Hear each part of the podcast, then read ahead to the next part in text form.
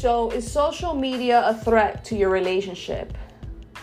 Do you sit on the dinner table and your significant other is literally on TikTok, Snapchat, Facebook, Instagram, or WhatsApp, or whatever other social media format there is out there to be on?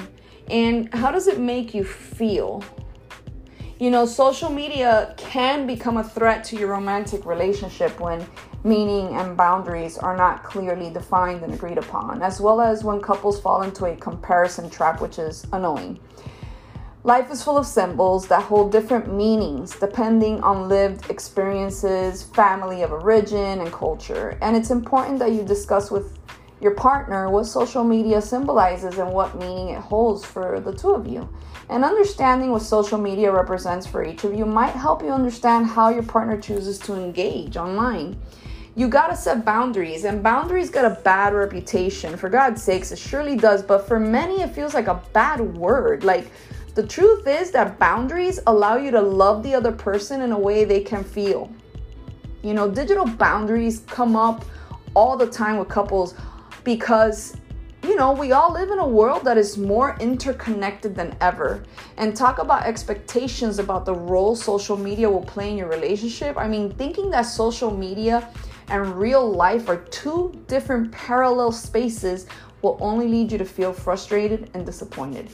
There has to be digital boundaries that need to be discussed from the start of the relationship. And consider this do you update your relationship status?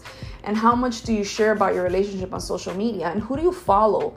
What pictures do you like or leave comments on? And how do you navigate direct messages? Do you share your login information with your partner? And how much time is spent on social media? This this might just be the most challenging one ever, okay? When you compare.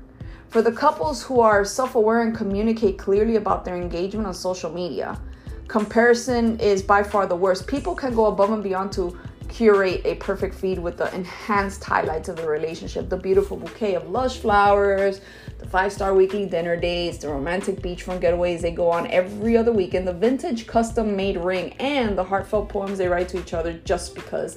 And this is all you see. You don't see the criticism or the defensiveness. You don't see them crying. You don't see the hard conversations and the vulnerability that accompanies those. You don't see the behind the scenes yet you compare your good enough and imperfect relationship to a perfectly curated, Instagrammable relationship.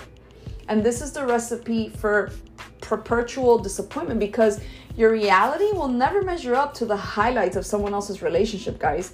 I mean, oftentimes when you fall into the comparison trap, your insecurities bubble up to the surface, and maybe you feel insecure about your partner's commitment.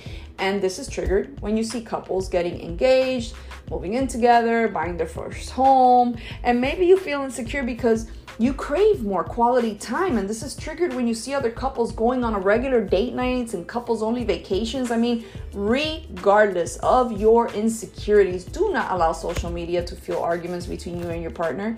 Please don't do that. Your relationship is not less real because it's not up to par with the social media standards of the perfect relationship.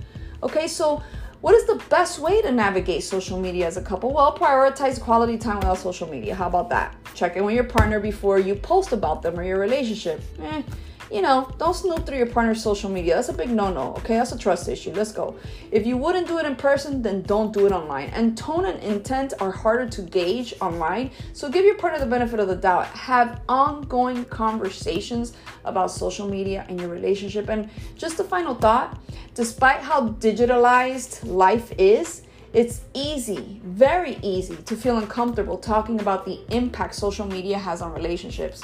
And social media seems too trivial to argue about, yet it brings up real feelings, and those matter, guys. Addressing social media boundaries doesn't have to be a colossal challenge.